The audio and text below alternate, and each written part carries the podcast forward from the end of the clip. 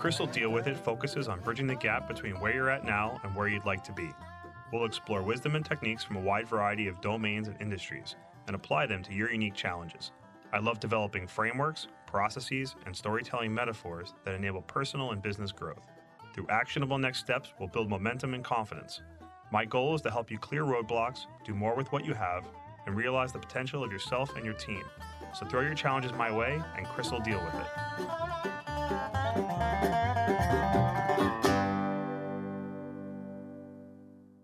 Welcome to episode 23 of Chris will Deal with It Six Phases for Prosperous Pitching. Today's question I've recently been promoted to a role that requires sales outreach. I've never had to set up something like this before. Plus, I don't think of myself as a good networker. What advice do you have on organizing my effort to successfully pitch potential customers? I'm going to broaden our askers question. They want to set up an outreach program. Outreach programs have common elements and almost always need some customization. So I'm going to offer up advice that can be applied to a broad range of instances. And our asker's question is very well timed because I've been developing a specific outreach process to begin my search for a literary agent. So throughout this episode, I'm going to use myself as the example of how I'm going to customize that generic plan. And you can apply the advice from today's episode to a wide variety of outreach needs. It can be building a customer base. It could be a specific product or service sales effort. It could be to recruit employees. It could be for networking and relationship building in and around your neighborhood. It could even be for finding a new job because you're pitching yourself. So I've set up an outreach process around six phases that all start with P prepare, prospect, prove, pitch, postmortem, and push. Number one, prepare. So you want to solidify stock, situation, and system before starting. Review what you're seeking or selling, whether it be a partner, product, or service. If it's a partner, what are your requirements for this person or company? What does a successful partner need to bring to the table? What do you need to bring to the table? You have to understand the expectations of both sides so you can properly define the needs or what you're offering to them in your pitch. Let's get into product. First off, does it exist? Is there prototypes? Is it just an idea? Uh, can those being pitched access or buy this product easily? Is it already in the market? If so, can you utilize existing customer testimonials and or references?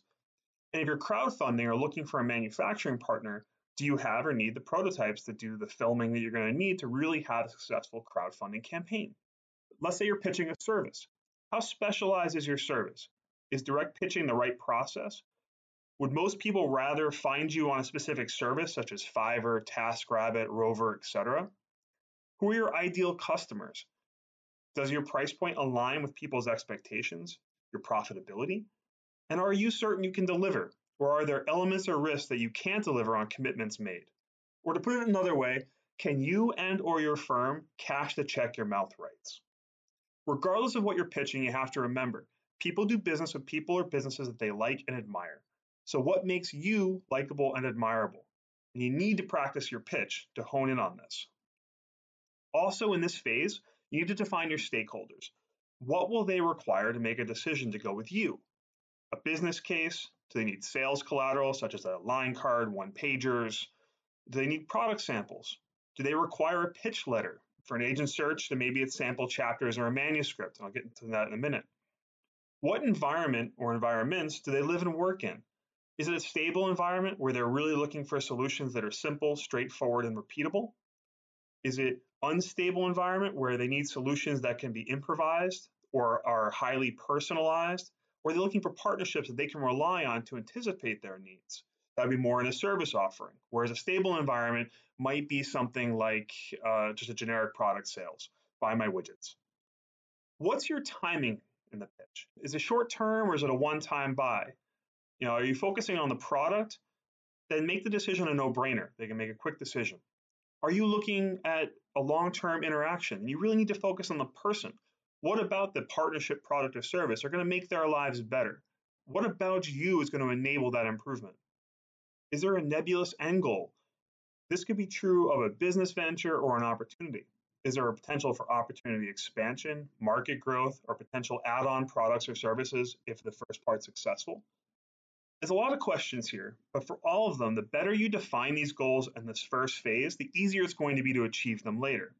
At this step, you're also going to develop the system that you're going to use to manage the six phases of pitching but we're going to cover this in more detail after reviewing the complete process. So I'm going to review this phase in the context of my personal agent search. What I'm seeking. I'm looking for a partner, a literary agent, specifically one that is strong with middle grade science fiction. What makes me likable? I write books that blend interesting genres, and I speak to communities that I'm a part of hockey, games, public transit. I'm also familiar with and capable of executing elements of the production process. That's working with artists, doing graphic design, supporting product design, even illustrating in a pinch. What they're going to need to make a decision. They require a refined, quality pitch letter, a complete manuscript, which is done, brief description of me and what I bring to the table besides the work, a great podcast, for example. What environment do they work in? Listen, the publishing market right now is a volatile and uncertain one. There's been a lot of consolidation, paper supply chains have made profitability a struggle, all paired with declines of readers and bookstores. Lots of noise makes it hard to find strong signals. Therefore, I need to have a clear focus on my target agents. Put a lot of effort to tell well researched agents that I write work in specific, narrow wheelhouses that align with their contacts and experience. For example, I'm not going to go spam agents en masse because I'll end up pitching agents who specialize in paranormal romance or something. What's my timing? I'm looking for a long term interaction. I want an agent to represent the bulk of my work, both the current novel I'll be pitching, as well as the Rainy River Bees trilogy and any potential future work, whether it be TV deals, movie rights, etc. In my case, I'm also interested in finding an agent who may have connections north of the border, where hockey books enjoy far more popularity and sales than they do here in the States. Now, I've yet to prove this, but I'd like to think that having four books ready to go is attractive to the right agent, which is more opportunity to make money off my work up front. Let's move to phase two prospect. Finding folks for forwarding facts in the future. At this stage, we're not targeting or qualifying who we're trying to catch. We're simply defining where and how we're going to cast our nets. You have to define the avenues at your disposal that you're going to find these prospects. It could be industry magazines, networking events, or conventions, your personal and professional networks, LinkedIn, social media, friends, friends of friends. There could be referrals. You may want to consider reward and incentive programs for people who may be able to refer you to other business. It could also be mailing lists. Now, I, have given this caveat on a few previous podcasts. You really want to beware of buying lists. Many of them are just padded, and it's just a spamming tactic anyway. And how are you going to capture these potential contacts? What information can you enter in upfront that will save you time in later phases? I'm going to review this phase in the context of my agent search. One element of my strategy is going to be searching books with similar characteristics to mine. Research their authors and their agents online. Often they'll call out their agents and thank them in the acknowledgments in the back of a book. I'm also going to be reading industry magazines for announcements of publishing houses that are signing similar books. They often list the literary agent representing the author. I'm also going to go to reputable website databases of literary agents. Usually you have to pay a monthly fee for access to that database. Uh, I'm also going to use my personal network. I do have a few friends in and around the publishing world. I'll ask for advice, connections, or trends. So I also plan on attending some literary conventions in 2023. So my system needs to also utilize that in-person connection that I might make. How I'm going to capture leads. I'm going to talk about how I plan on using an Airtable-based system at the end of going through all six phases. Phase three, prove. Ensure evidence will enable enthusiasm. So it's tempting to go right from prospect finding to pitching, but in most cases, I think that's a mistake. In this phase, what you want to do is the proper homework prior to pitching. You want to qualify that each prospect is a suitable match for your product, service, or partnership. You need to attempt to understand the prospect's needs and challenges. Remember, information about your product is likely symmetrical. They often have the ability to look you up or your product before deciding to buy. Gone are the days where you'd walk into a car dealership uncertain what price you should be paying for a car. At least that's what should be happening. You want to consider the different elements of the domains in which you're going to connect with your leads. So there's a bunch of examples here, and the big ones. Email. We all get so many emails every day. Do you have permission to send it? What message is going to grab their limited email attention and not waste it? How likely is it that your email will be considered spam and ignored or blocked? Your phone. Listen, the phone can be a great tool, but not everyone's comfortable being pitched via a call. Who's likely to pick up the phone? Are you calling a business or a person? You should know who the key contact is before you call. Now, the company's website can be a great start, or at the very least, know the role that you're seeking, a purchasing manager or key decision maker, so you can ask whoever picks up the phone, get in touch with that person. And if that key contact isn't there, you want to be sure to ask for their name and title if you don't know it yet. Another avenue could be online networking. LinkedIn's the big one here. It's an excellent research tool, but I don't think it's great for active pitching. You know, is the prospect active on LinkedIn? Are they posting a lot? Do you have any shared connections that you could leverage for a personalized introduction, second, third connect level connections? Are there any common interests, employers, industries? What you really want to avoid here is the dreaded connected pitch. I get these messages all the time from people that are want to connect, and then two seconds after I approve, I get an automatic pitch on their service or product. It's a very mixed bag for pitching products and services. I view it more as an advertising platform, post rather than push. You want to provide content so that people who are interested might learn more if they happen to look you up on that platform. Same thing could be for Instagram or Facebook, but in a more professional setting here, you, you're probably going to be most likely doing this on LinkedIn. Let's talk about avenues of conventions and networking events. These are wonderful opportunities for deep connection. There's just a lot of it. Conventions are crazy. It can be very easy to forget most of the conversations that you have. Don't focus on all the features of your product or service. What you want to do is focus on making a personal connection. So ask questions, be curious. People love talking about themselves. And this information you get back from them, that's the gold. Right? These are the ideal hooks that you're going to use later to reel them back into the awareness of your product or service post show. Have a notebook in your pocket.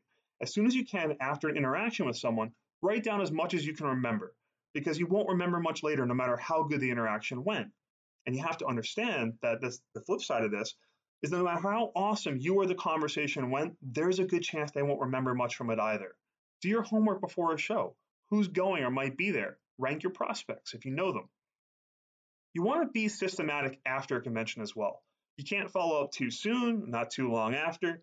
You know, use the notes from your interaction at the convention as a bridge for their memory as well as your own. One last avenue to consider here would be word of mouth. You provide a service or product so awesome that the customers come to you. That's great from a pitching standpoint. You don't have to actually pitch them, but how will they be looking you up? How do they get in contact with you? Is there anything you can set up so that when they inquire, you learn some important facts that are going to help you prove their potential as a customer or a partner? That might be a web form, for example. If you can, ask them how they heard of you and track this information. What kinds of leads or avenues are people hearing about you? And that might also feed into a referral system as well. So each of these domains has specific expectations and challenges. Your process needs to be flexible enough to handle all the domains you're going to be pitching in. And these domains can vary a lot between industries. Each industry may have written and unwritten rules or norms of conducting business. You know, selling a commodity to a consumer follows a very different pattern than selling services to a government agency. Another way to view this, a call center in a foreign country will just work off of a generic script and a phone list expecting a large percentage of quick hangups. I'll never find a literary agent if I use a similar technique. It's not in the winning playbook in that industry. It's not how they work. And one last thing here when it comes to this part of the process, it really does help if you've dug the well before you got thirsty. Maybe you're listening to this and you don't have anything to sell right now. It's still a good idea to consider a similar system to this to keep up with your network. Try to help others who might need your help now so that when you do go to them in the future, you're more apt to do that. So let's review this phase in the context of my agent search. What I need to prove. Does this agent represent middle grade fiction? What previous work have they sold? Do their preferred genres align with mine? Are they open to submission? And if so, what are their policies? What domains will I be pitching in? This is going to be a mix for me, with some spontaneous and unexpected connections. But I expect the majority of my pitching will be in two domains email and face to face. Literary agents typically receive formal pitches using email or web forms. Many have very specific guidelines and timeframes which need to be tracked. As I mentioned before, I hope to attend a few literary conventions in 2023. Great networking opportunities, so I need to hone a well crafted elevator pitch. I also need to remember to listen more than I talk. Let's get to the fourth phase pitch propelling prospects into purchasers. The goal of a pitch is to compel the prospect into a conversation. Use the information from your research. Validate your understanding. If you're wrong, ask why. Get them to correct you. I focus very heavily on this episode on the first three phases for a very good reason. By this point, you should have a strong idea of your prospect and their needs. Feeling prepared will have you come off as more confident, which prospects tend to react better to. And even if your assumptions are wrong, the fact that you took the effort to try is often meaningful and it's a big differentiator right now. Remember, it's a push pull conversation, not push push push. You really want to be human rather than an automaton. So avoid spamming because people can sniff out bullshit. Be your authentic self, not Joe Salesman. Uh, for products, is there an opportunity to do a demo? For service offerings, are you selling or serving? Focus on the long term value proposition, not what you're going to do right off the hop. For partnerships, excitement is great, but don't let it get you off the rails. The pitch is the first step in what's hopefully a long journey. Don't try to solve all the problems in one shot. So, in the context of my agent search, it really comes down to the goal of my pitch. I want to get them excited to learn more about my books. I'm hoping they'll respond with a request for a complete manuscript. To do that, I want them to see me as someone who's easy to work with, with the potential for a long term partnership. Phase five, the post-mortem, respectfully reviewing results and rejections. Remember, lots of pitches fail. Don't take it personally. People have so much different stuff going on. Perhaps they had a bad morning or they're dealing with lots of anxiety over something coming up. Maybe you caught them at a terrible time when they lacked the capacity to listen. Did you leave the interaction in a manner that will allow you to follow up another time? Perhaps the domain in which you contacted them wasn't the right one. If you emailed, maybe try a call next time. If you can, maybe you can visit in person. It really depends on the industry and the context here. I mean, persistence is an underrated value in sales generally. I mean, I've landed customers after spending years trying to get in front of them. On the flip side, there's a chance that the pitch failed because it wasn't a good fit, or you didn't come across the way you intended. So if you're pitching via phone, maybe have someone listen in on a few calls, or have a friend read your email copy. Get some outside perspective. And listen, count your rejections. They mean you're trying. Ask before you start. Why, how would you reject yourself in your pitch? And be sure to practice this question across each domain that you may interact with leads. You may focus very heavily on, on making the perfect pitch letter via email. You may get a lot of feedback that that email is fantastic, but then you may bump into somebody at a convention or talk to somebody on the phone and sound like a blabbering idiot because you haven't practiced talking about your product out loud. And when you do get feedback during this post-mortem phase, how are you going to capture it? You want to see the pitching process as one of continually being under construction. You're going to tweak on the fly, trying to learn new things, apply them as experiments. You may hear the term A B testing. You may try different tactics in different domains. But in the context of my agent search, so I've spent many years in sales across multiple domains. I am used to getting rejection, and this, this doesn't scare me and my past attempts to get a literary agent were haphazard and born from a lack of experience. This is many years ago now. I'm more confident this time around, but I'm not going to be cocky about it. I'm focused on making quality connections to literary agents that I've vetted as a strong potential fit. But just because I see them as a potential fit doesn't mean they're going to. I will appreciate any opportunities that I get to pitch, but I know that none have any guarantee of success. So I'm going to make sure that my system is very well defined to capture whatever feedback I'm lucky enough to receive. Let's get to phase number six, push, converting customers into continuing collaborators. Congratulations, one of your pitches succeeded. Have you considered the next steps? You need to have a plan to tie your outreach process into your existing project, business, or workflow. Do you announce or identify new customers to your team? Will those customers require additional TLC to onboard? Do you need to set up a service team to handle the new account? How do you relay what you learned during the sales effort? How do you and the team show value and appreciation for a customer's decision to go with you? How do you reward those who helped get you the customer? Is there any opportunity to get feedback from that customer on what worked? So, again, in the context of my agent search, I should only need one literary agent. But it would be foolish to pitch one, wait for a response, which could be up to months later, then go pitch another. I'd be pitching probably for years. So I'll need to have a lot of concurrent pitches going on. So I'll need a solid system to ensure that I don't double pitch anyone or follow up uh, with each one in the appropriate time window and keep track of who is who. And who knows, I may still be pitching for years. This process is going to require determination and learning on the fly. So, putting it all together, we've covered my strategies for breaking down the six phases of a successful outreach campaign prepare, prospect, prove, pitch, postmortem, and push. So the system you use for the campaign in these six phases is an important choice. It could be as simple as a notebook or something more complicated. Your company may mandate that you use their CRM tool. So you want to refer to episode six for a much deeper dive on customer relationship management tools. That term's not familiar to you. But if they do have a CRM tool, you're going to want to tweak these six categories and the, and the mentality into that tool.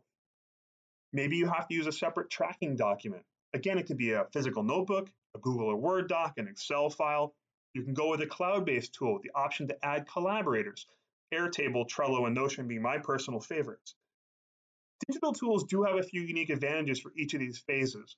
So, in the prepare phase, many offer customization options so you can tailor your process to your outreach plan's needs. During the prospect phase, a lot of them have options to import lists or outside data. So if you do get a mailing list or you pull from a reputable database, you can easily import the information.